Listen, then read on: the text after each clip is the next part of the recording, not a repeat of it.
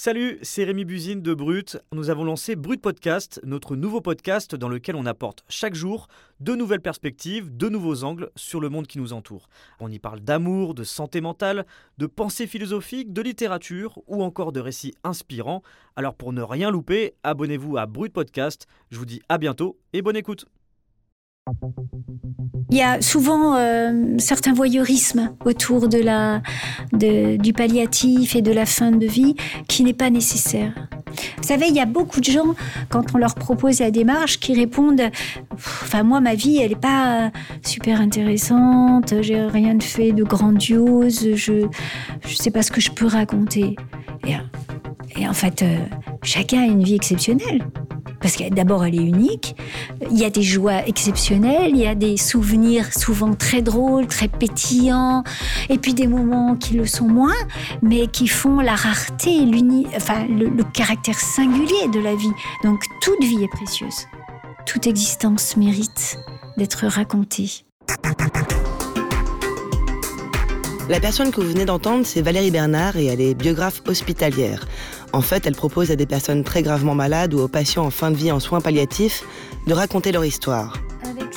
Des souvenirs, des bouts de vie, des épisodes ou simplement des pensées. Valérie les fait parler pendant plusieurs séances avant de leur remettre un livre, le livre de leur vie. Ce sont des moments très difficiles hein, qui imposent une certaine pudeur, donc pas question de filmer ces patients, hein. tout passe par le son, les silences parfois, les rires aussi, aucune image, rien que des mots pour se retourner sur ces vies. Je suis Camille Courcy et vous écoutez Défense de filmer.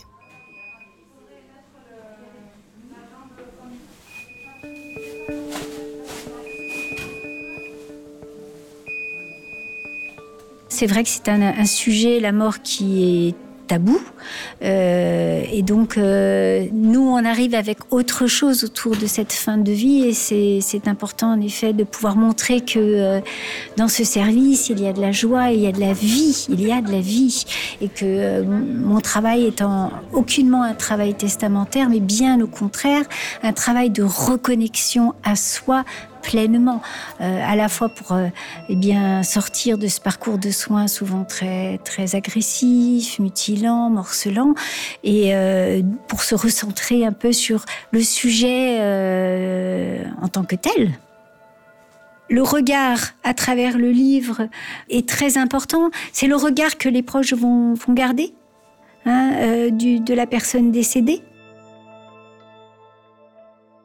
Donc là, à côté de Valérie, il y a justement euh, ces patients, hein. et il y a deux d'entre eux qui ont accepté de nous parler dans un moment bah, qui est forcément très dur pour eux. Euh, le journaliste Victor euh, Dolan est allé à leur rencontre dans le sud-ouest de la France, à Toulouse. Bonjour Victor. bonjour Camille. Donc tu es allé suivre ces séances hein, où Valérie leur offre la possibilité de se raconter. Pourquoi tu t'es intéressé à ce sujet des biographes hospitaliers et comment tu as pu les rencontrer?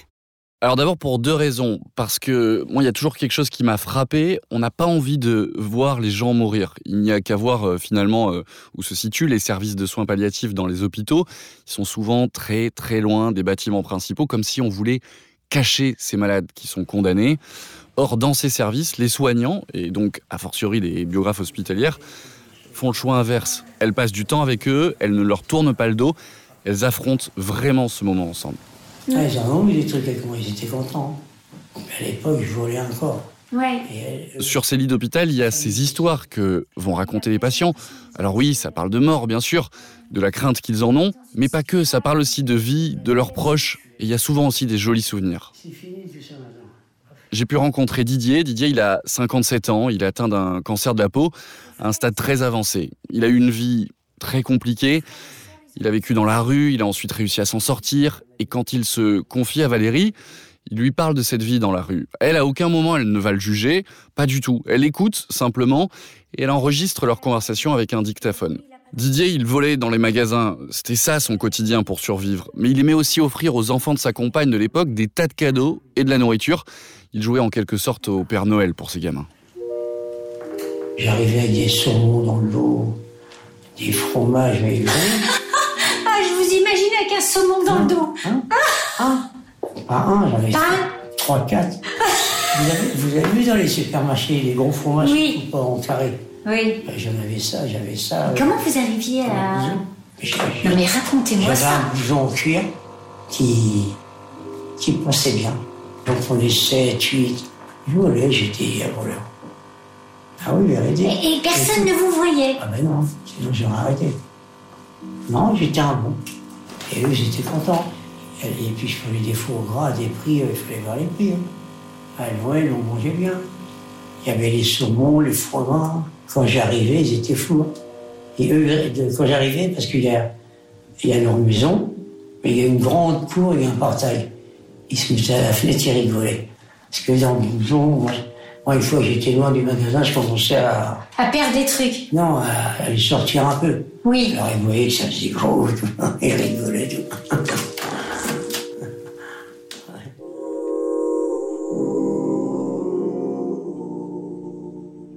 En fait, Didier, il n'a pas eu le temps de raconter beaucoup d'autres souvenirs à Valérie. La maladie l'a emporté très rapidement, et pendant les derniers jours de sa vie, il était vraiment confus, trop agité pour pouvoir se confier à Valérie.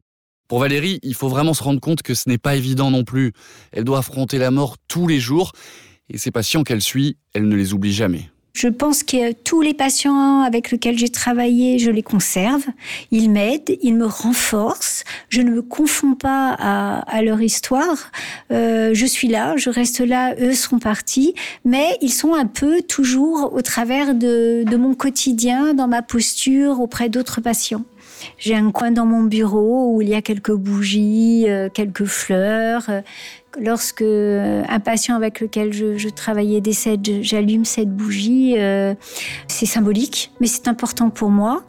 Et après, je pense que euh, la qualité que j'essaye de mettre dans mon travail m'aide beaucoup aussi, entre guillemets, dans le processus de deuil de ces patients, c'est-à-dire m'appliquer à garder intact les paroles transmises, essayer de remettre aux proches un livre, un beau livre, un livre unique, relié avec mon d'art qui va ressembler à la personne dans les couleurs, dans la forme. Tout ça, ce sont des choses qui m'aident aussi, parce que j'ai un processus de deuil aussi pour chacun des patients. En effet, il faut le reconnaître. Je crois qu'on a le droit, et il le faut d'ailleurs, euh, reconnaître aussi que pour euh, certains patients, ce soit plus compliqué que pour d'autres, mais à partir du moment où on le reconnaît et on peut le déposer, eh bien, on peut le dépasser entre guillemets. Comment Valérie en est arrivée à faire ce métier Et autre chose qui m'intrigue, en fait, euh, comment elle rentre en contact avec les patients Ou est-ce que d'ailleurs c'est les patients qui rentrent en contact avec elle? Valérie, en fait, elle a 59 ans. Avant, elle était infirmière. Elle a travaillé beaucoup dans des EHPAD. En fait, elle a toujours adoré consacrer son temps aux autres, sans faire semblant, sans calcul. Et puis, il faut dire aussi que le métier de biographe hospitalier n'existe que depuis une quinzaine d'années à peine. Valérie, en fait, elle s'est reconvertie il y a deux ans. Elle a accompagné une vingtaine de patients, à peu près, depuis ses débuts. Et ce n'est jamais elle qui propose ses services, ce en fait le personnel des soins palliatifs qui explique l'existence de cette démarche aux malades, qui acceptent ou non. Il faut dire aussi que dans ce métier, ce qui est très dur, c'est de lutter contre le temps. Valérie, parfois, elle ne voit les patients que quelques séances. Parfois, les gens partent euh, brutalement, rapidement, et je n'ai même pas eu le temps de réellement faire une relecture avec eux.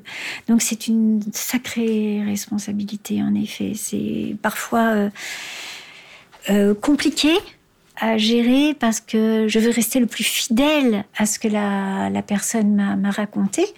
Parfois, j'accompagne des gens vraiment sur du court terme, donc la personne va à l'essentiel, de l'essentiel pour elle. Voilà.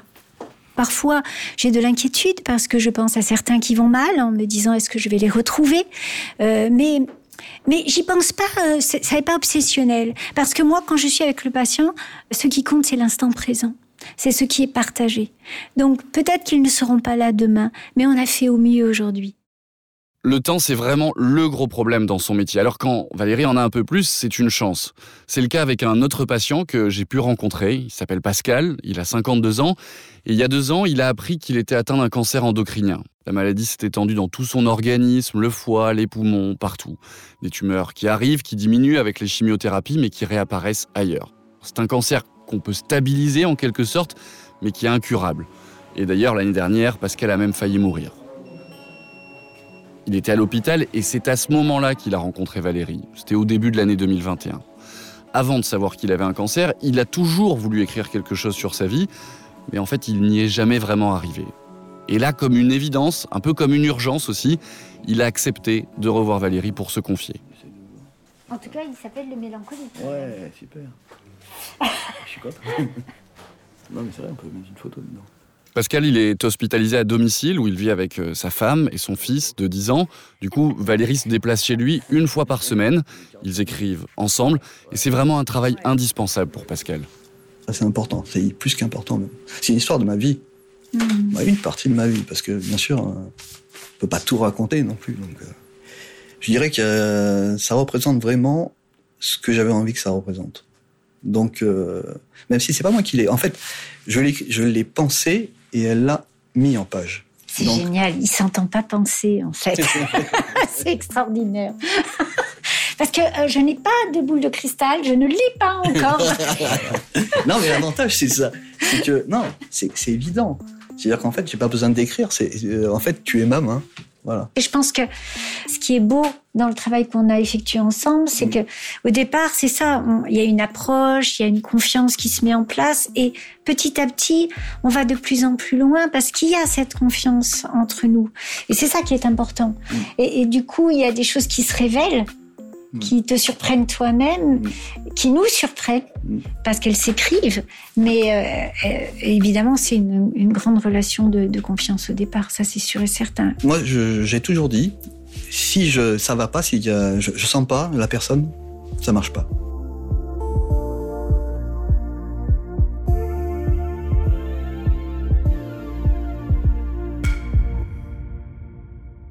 Ce récit, en fait, Pascal veut vraiment en faire la surprise à sa femme et à son fils. Ils ne savent absolument rien de ce projet de livre.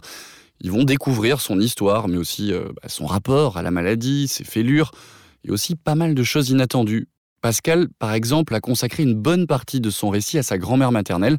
Ça l'a lui-même beaucoup surpris. Comme si c'était ma deuxième maman. Voilà. Et c'est ce qui apparaît en plus dans le livre. C'est ça. Ma mère est partie avec mon père. Euh, elle était mineure. Moi, pas mineure, elle, euh, elle avait 17 ans. Donc elle est partie mon grand-père ne voulait pas voir mon père. Et ma mère était enceinte. Mon grand-père a renié ma mère. Donc euh, ce qui s'est passé, c'est que ma grand-mère, pour nous voir, elle venait avec son Solex. Elle prenait son Solex pour venir, elle faisait 12 km pour venir nous voir à la campagne, en cachette de mon, de mon grand-père. Je la vois toujours arriver avec des petits gâteaux. Euh, toujours avec quelque chose. Il y avait toujours un petit présent, c'est-à-dire des petits gâteaux, des petits bonbons.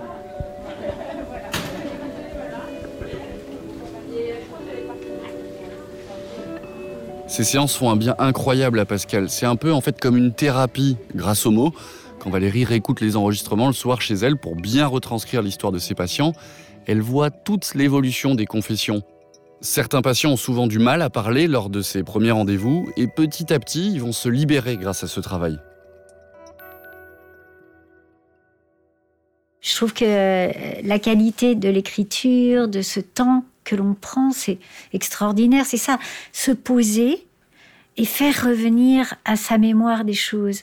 On est dans une société où tout va très vite. On privilégie l'immédiateté à tout, quoi, l'urgence, à l'essentiel.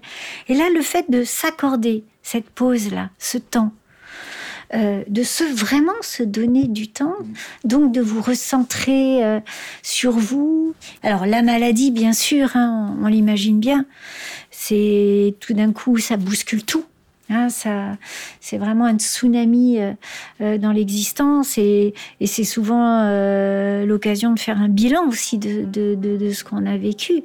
Mais là, le fait d'oser s'accorder ce temps, c'est oser aussi faire revenir ces souvenirs qui nous portent, hein, qui nous et puis qui nous portent de manière aussi parce que euh, on a parlé des choses difficiles, mais c'est aussi beaucoup de jolis souvenirs.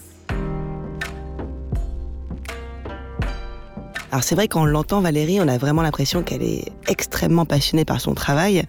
Euh, mais est-ce qu'elle vit de ce métier et comment elle se finance? Est-ce que c'est une profession qui est reconnue? Alors justement non, comme il n'en existe qu'une vingtaine de biographes hospitaliers en France, ce métier il n'est pas encore reconnu comme soin de support. Et du coup, le gros problème, ben, c'est l'argent. Valérie connaît tout le monde dans le service des soins palliatifs du CHU de Toulouse. Elle a même sa blouse, mais l'hôpital ne lui verse pas un centime. Elle n'est pas salariée. En fait, elle vit grâce au mécénat. Nous sommes obligés d'aller chercher euh, des financements privés. Je suis rémunérée pour le temps de, travail que j'ai dans le, dans le service. Et donc, il a fallu que je construise complètement un, un, un projet, euh, que je budgétise. Moi, j'ai un forfait journalier de 200 euros. Euh, qui normalement comporte euh, ben, l'interview, la retranscription, la mise en page, euh, parce que moi j'assure vraiment tout.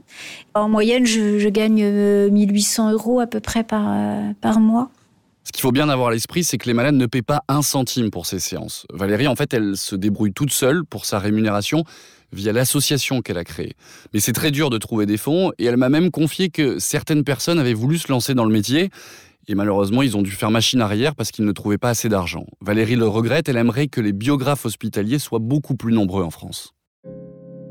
Ça dit qu'on priorise euh, autre chose aujourd'hui et que c'est peut-être pour ça que notre hôpital va mal.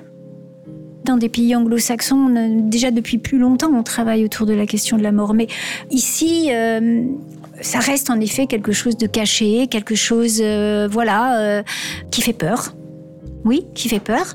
Donc euh, peut-être qu'on priorise pas euh, ces unités de soins palliatifs comme il le faudrait. Alors Valérie, on sent vraiment qu'elle se bat pour euh, faire reconnaître son métier, pour améliorer les conditions de vie de ses patients. Hein. Euh, est-ce qu'elle a aussi un intérêt, elle, à raconter ses histoires? Alors elle le fait vraiment uniquement pour les patients, pour qu'ils aient plus de chances d'avoir des biographes hospitaliers et de se raconter et de raconter leur vie. D'ailleurs, c'est assez marrant quand elle marche dans les couloirs du service des soins palliatifs. Tout le monde la remarque avec sa blouse. Elle a pris le temps de broder des petits symboles, des étoiles, des cœurs, des nuages. Il y a aussi cette inscription au dos, se raconter, c'est offrir de l'existence à son existence. C'est une phrase qui dit vraiment toute la philosophie de son métier, un peu comme le nom qu'elle a donné à son association, Note de vie. Les soins palliatifs, c'est pas accompagner euh, la fin de vie, c'est offrir un soin de vie, c'est-à-dire être vraiment dans la vie jusqu'au bout. Et, et, quand on travaille dans une unité de soins palliatifs, c'est ça qu'on réalise, c'est que on est jusqu'au bout dans dans l'échange, le partage. Et euh, cueilleur de souvenirs, en fait, c'est ma baseline. Il y a cueilleur de souvenirs, semeur de vie et veilleur de mémoire. Voilà, c'était une manière aussi de peut-être d'expliquer de, euh, en quoi consistait euh, mon travail. C'est vraiment un métier passion. Quelle chance, mais quelle chance j'ai de pouvoir exercer euh, ce travail en effet.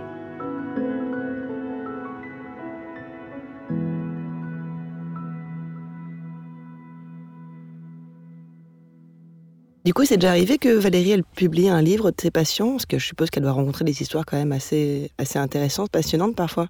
Non, en fait, ça lui est jamais arrivé parce que c'est uniquement un livre qu'elle va remettre aux proches, tout simplement, euh, du patient qui va mourir. Et elle leur remet la plupart du temps quand les patients sont déjà morts.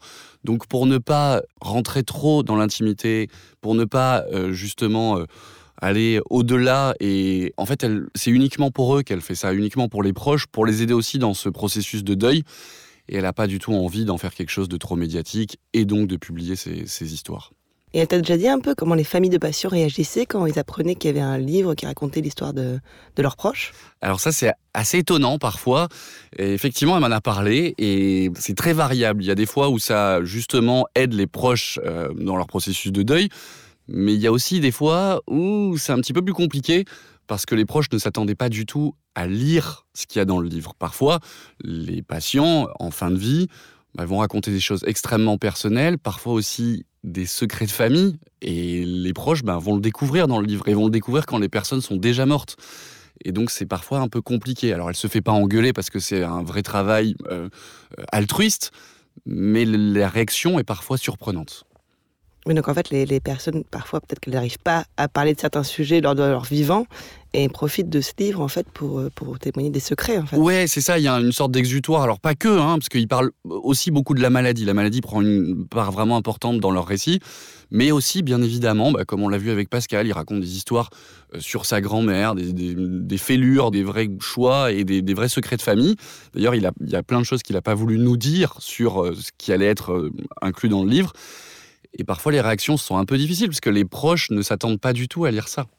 Et j'imagine que s'ils sont que 15 dans toute la France, ils n'ont pas du tout le temps d'aller voir tous les patients en fin de vie. Euh, comment les biographes trient euh, les demandes des patients, par exemple? Alors là aussi, c'est assez surprenant. Euh, il y a pas mal de patients qui veulent pas du tout se raconter. En fait, il y a pas mal de patients qui, quand ils vont mourir, ils ont envie d'être avec leurs proches, mais pas du tout de passer ce temps. C'est un travail qui est, particulier. Hein. Il faut savoir que Valérie est tout, près d'eux et qu'elle prend le temps de bah, justement de les enregistrer. Il y a des patients qui n'ont pas du tout envie d'être enregistrés, leur voix est parfois euh, euh, très abîmée par la maladie, ils sont dans des états très compliqués et ils n'ont pas du tout envie, par pudeur, par, ils n'ont pas envie qu'on rentre dans leur intimité, dans ces choses très précises.